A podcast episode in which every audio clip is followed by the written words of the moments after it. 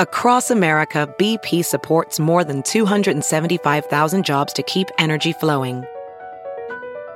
Jobs like building grid scale solar energy in Ohio and producing gas with fewer operational emissions in Texas. It's and, not or.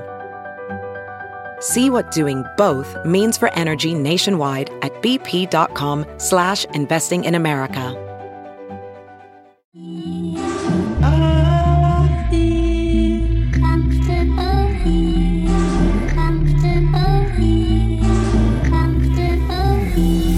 Yo, I'm comfortable talking to Mark Alford. He don't make me feel like I gotta kneel at a dark altar. His colleagues are cool, things are jolly and smooth. Anything else, it'll be part stupid and part awkward. Do your homework before you talk to a vet. Well, on this podcast, Getting Comfortable with Mark Alford, we want to welcome the other side of the Paseo Martin Luther King uh, Jr. Street renaming debate. That is Dr. Vernon Howard here on my right from the Southern Christian Leadership Conference and the Vice President Reverend Dr. Sam Mann, also from the uh, Southern Christian Leadership Conference. You were telling me a little bit off the air about how the SCLC got its start. Tell our viewers. Sure. SCLC is the premier civil rights organization in the United States of America that was critical to the advancement of many human and equal rights issues and laws in the mid 20th century. If you talk about the Civil Rights Act, you talk about the Voting Rights Act, if you talk about the 1963 March on Washington, these initiatives were led by SCLC in the mid 20th century, and particularly Dr. Martin Luther King Jr. And we are proud and happy that our advocacy uh, has led the city in bringing this law into fruition. What's your mission today as an organization? Well, part of our mission is to continue the legacy of human and civil rights in Kansas City. We are the Kansas City chapter. The national chapter is based in Atlanta, Georgia, Georgia, and has chapters all over the country. And so we continue to advocate uh, for economic justice, for equal opportunity for people in the workplace, in housing, in wages, and so forth. SCLC was the lead initiator uh, and promulgator of the $15 per hour living wage ordinance that is now law in Kansas City. Mm. It's being fought by the Missouri legislature. Nevertheless, we're in court battling that legally, like we've always had to do traditionally with civil rights issues. Many times, law has been the crux of where we were able to obtain victory. Uh, but the living wage ordinance is law in the city of Kansas City, Missouri. We've continued to advocate for defense of citizens and persons against peace, against violence. Uh, we've been a lead advocate uh, in the effort to defend the rights, uh, civil rights of Ryan Stokes, uh, who was a police brutality uh, uh, victim. We've continued our efforts in bringing to Kansas City one of the most prolific Martin Luther King annual celebrations every year. And we look forward to another one in January. And so we're happy about that. Dr. Mann, why is it important that we have a street named after Dr. King? Well, if I might just pick up just a little bit to lead into that question, sure. if that's okay. The, the, the, beauty of Southern Christian Leadership Conference is that it's uh, not only a demonstrating, uh, calling out kind of organization, it was always involved in some kind of uh, activity that had teeth in it. Uh, for example, the Montgomery Improvement Society Association, which the SCLC grew out of, led the Montgomery boycott. It wasn't just an organization of protest or demonstration. It led the Montgomery boycott. It, it put teeth in it. And uh, under the leadership of Dr. Howard, uh, uh, our SCLC continues to do that in a mighty way because of many of the of the efforts that he has talked about. We're not just in making a point; we're about getting something done. And one of the things that we want to get done is to, uh, we, uh, Kansas City is the only large metropolitan area in the United States or in the world because there are, there are even streets throughout the world mm-hmm. named after Dr. Martin Luther King that uh, it doesn't have a street named after Dr. Martin Luther King. It's been many years. He's been here he's got a, one of his chapters, SCLC, is here, and we certainly follow his teachings of nonviolence and social action. But what's always got teeth in it, always got teeth in it, something, something doing. And this one is no exception. Uh, this is no exception. We want to name a street, and we have named a street. Uh, we've uh, marched, we've, we've uh, called it out, and we've named a street after this great prophet of peace and prophet of freedom and justice, Dr. Martin Luther King Jr. And it, I want to be clear, it's not just a street, it's a boulevard. Across the, uh, you know, in Kansas City, streets are maintained by the street department. And you may or may not get the pothole field. But the boulevards, the boulevards, uh, I don't know if you know the difference in it, but the boulevards are maintained by the Parks and Recreation Department, and they get taken care of in a mighty way. And we know that the, the, the what used to be known as the Paseo is a beautiful boulevard. And what better place to name hmm. uh, Martin Luther King Jr. Boulevard than, than th- that street? Why the Paseo and not Ward Parkway?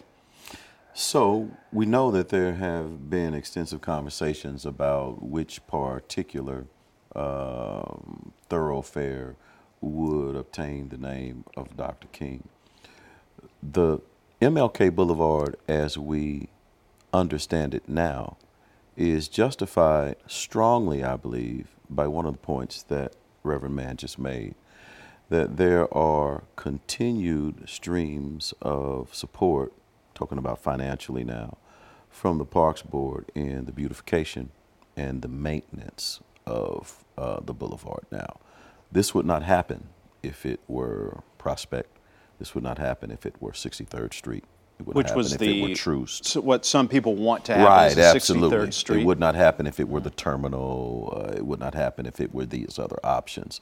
So because of that, what we're talking about is a steady stream of beautification, upkeep and maintenance. But Ward Parkway boulevard. has that designation. It's upkept, well, as we just saw by the Parks Department. I mean, it's very nice now after the pothole debacle we had over the winter. Why not Ward Parkway? Well, let me say something about that, Doctor. If you yeah, don't please mind. go ahead. Uh, yeah.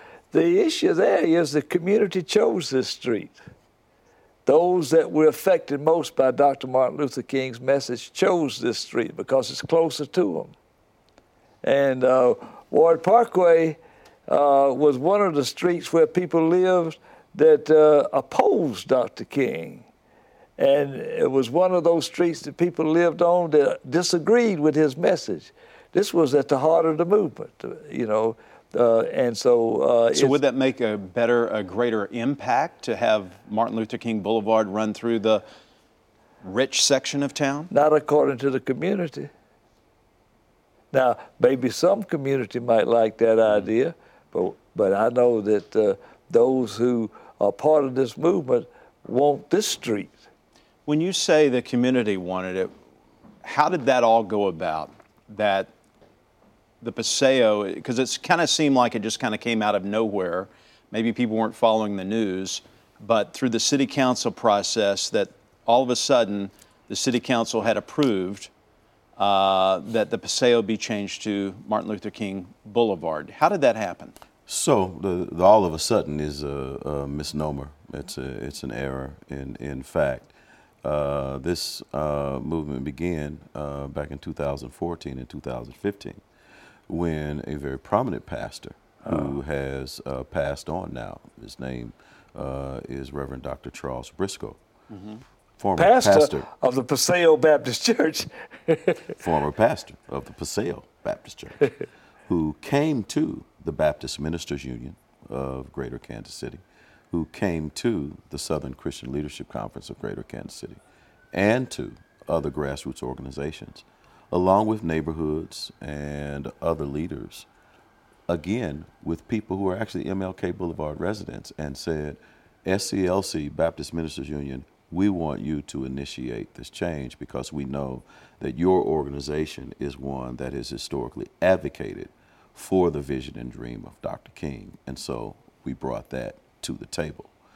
Mark, there are 100 signatures of MLK Boulevard residents that we have who are advocating for this. How many people There live are- on uh, Paseo or MLK Boulevard? Uh, the, So that's 100 the of how many? total, The total number, I don't know, I don't have that in my head right now, but we've got 100 signatures of MLK Boulevard residents.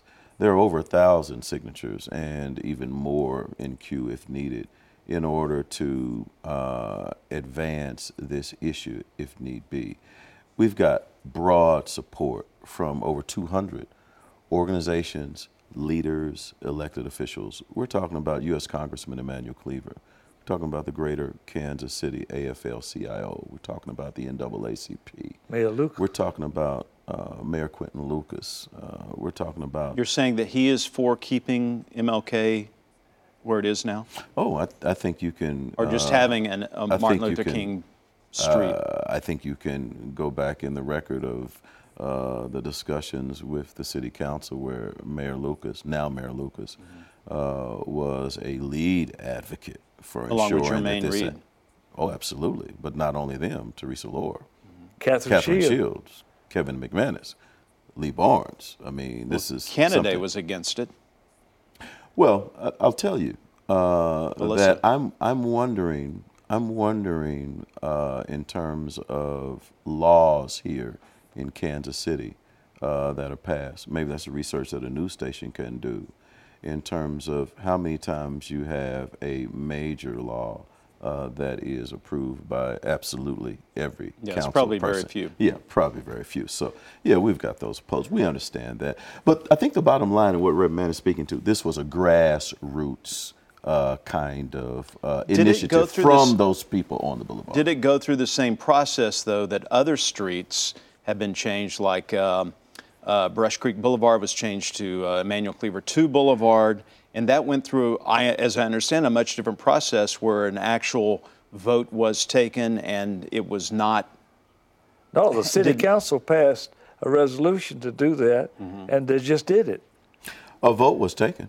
And from the city council. Yeah, that's the but reason not why in, it's not law. in the city, not in the city. As a matter of fact, uh, Martin Luther King Boulevard has gone through far greater uh, process and scrutiny than than uh, the other boulevards. But What do you- Parks what- and Rec, Parks and Rec just did it. What do you mean they just did it? They just they, they have the authority to, to do it and then come bring it to the uh, uh, the city council for passage. Have what? What is your understanding that the Parks Department, their their view on this? I'm not sure. You'll have to speak with them. The, the, the main crux of this matter for us is that these are residents of MLK Boulevard. Mm-hmm. These are churches, pastors, neighborhood groups that are vested in the community, civil rights organizations. Uh, these are uh, charter schools. Uh, these are individuals who are vested in the community, who have arisen together and uh, advocated uh, with the city of Kansas City, Missouri, to make this change. And the city of Kansas City, Missouri, has done so, and we're proud of that. Aside from the issue of maintenance that the Parks Department would provide since it is a boulevard, let's cut that out. Aside from that argument, why not have a east-west street like 63rd Street where all sectors of our community could celebrate the contribution of Dr. Martin Luther King Jr. I think it's a drive on misno-? I think it's a misnomer that you don't have a diversity of MLK Boulevard. We have had uh, white folks marching with us. We have had uh, white folks who are advocating with us with respect to this issue. Uh, when we uh, held a rally in April of 2018 along MLK Boulevard, it was Paseo then. Uh, we actually had white neighbors that were waving at us and, and folks that were saying, yes, go, do this. This is not just, and we know this, Mark, with respect to what the demographics are and how they are changing in the urban core. Uh, though MLK Boulevard is predominantly African American, it's not solely no, I African live. American. I live one block away, Well, there you behind go. Paseo High Yeah, School. a- a- absolutely. Point taken. Yeah. And so this is something where we have a broad spectrum of races that will benefit from this. But as many as would crisscross and be on MLK Boulevard every day or street if it were an east west corridor? So if you're I don't know if you responded to that. If you go to East West Corridor in terms of 63rd Street, uh, frankly, 63rd Street has a little bit different feel uh, to it. Uh, there are places where there are no houses, mm-hmm. no homes, no residents. The density really changes in some areas. It's industrial, it's highway in some areas. It's not a lot. And and really, if you if you think about it, MLK Boulevard as it is now is one of the longest running boulevards in this city, and is diverse excellent location for that. And it was designed that way to be a link for the city to be built around Paseo by George Kessler, who was brought here as a designer for the parks to improve the city image.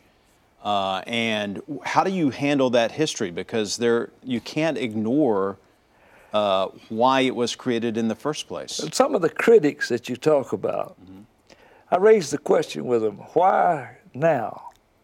Why didn't? Why have they come forward before now to name a street after Dr. King, 63rd Street. Why now? And now all of a sudden, the churches on uh, MLK Boulevard, the, the residents, the civil rights organizations, the community decides, makes a decision about it to claim one of its heroes for a major thoroughfare in this town, a major thoroughfare, beautiful thoroughfare. Now, why all of a sudden they want one running east and west. Well, the city's divided east and west. I mean, why, why, why not, why not try to try to bring it together in ways that are really meaningful? I mean, it's a, it's a Johnny come lately argument. So, do you think by maintaining MLK Boulevard as it is now will heal the community? Because there has been a dividing line, let's face it. Traditionally, that's been truced, The way that it was set up, uh, by uh, a lot of people, like including J.C. Nichols. Yeah. Oh, who, you know, which is a whole nother. Yes, that's show. right. You're right. But about... is this going to heal, unite, or further divide? Well, why not? Why not recognize the choice of this community? Recognize it rather than oppose it. That's healing. Why? Why oppose it? Just because you got some memory about it. And, uh, you know, the majority of those signatures on that petition uh, are west of Troost. So, what do you do? Let's get back to the history because uh, I'm a firm believer no matter how you vote on this issue, you got to know history before you make it. And our, our, our town, our city is so, has such a rich history and diverse history. What do you say to those people who want to maintain or go back to Paseo because of the historical value of that? Historical value of Paseo is not being taken away. Uh, the architecture will still be there. The fountains will still be there. The people will still be there. The beautification will still be there. And the economic investment will be enhanced because this particular location is within the one city economic development sales tax, in which the same grassroots coalition that emerged to actually initiate the MLK Boulevard change also emerged to initiate more economic development, jobs, housing, commercial development, retail development in that particular area. And so we are confident that this is the best thing for the community and for the broader city. You alluded to, and I don't want to put words yeah. in your mouth, but um, this came from the community. It was a groundswell sure. of support. It had the community support. Mm-hmm. If the community as a whole comes out on November 5th and says, we change our mind or we, we want to change it back to the Paseo, will you be accepting of the will of the people? Well, I don't, I don't think anybody uh, has the, the power to reject or accept what a uh, vote is in a democracy. But we have confidence in the goodwill of Kansas Cityans. We believe that uh, the same uh, goodwill for equity and for the empowerment of all people of color, including African Americans and brown Americans and others will be affirmed with this vote, just like it was with our living wage ordinance, just like it was with our one city ordinance. We believe that the goodwill of the hearts and minds of Kansas Cityans will come together and see and believe with us that this is the good thing and the best thing and the right thing to do. I would say one thing about that. We always uh, pay attention to the will of the people, always. Now, that doesn't mean that we agree with it, but we pay attention mm. to it. And it also doesn't mean that the battle will be over, because the will of the people is also the will of the folks that, uh, uh, you know, got the city council and the city leaders, the city, city leadership to change the name. That was the will of the people. Is there anyone on your side of this issue who feels like this is a race issue, that people don't want it called Martin Luther King Boulevard because of race? I do. Why? Because I think that the, that the majority of the folks who want to reclaim this, uh, recall, recall this uh, uh, street name, uh, have some kind of history of Kansas City, which was predominantly white in the day that the street was named. All the folks you talked about who named that street are white, and they're gone.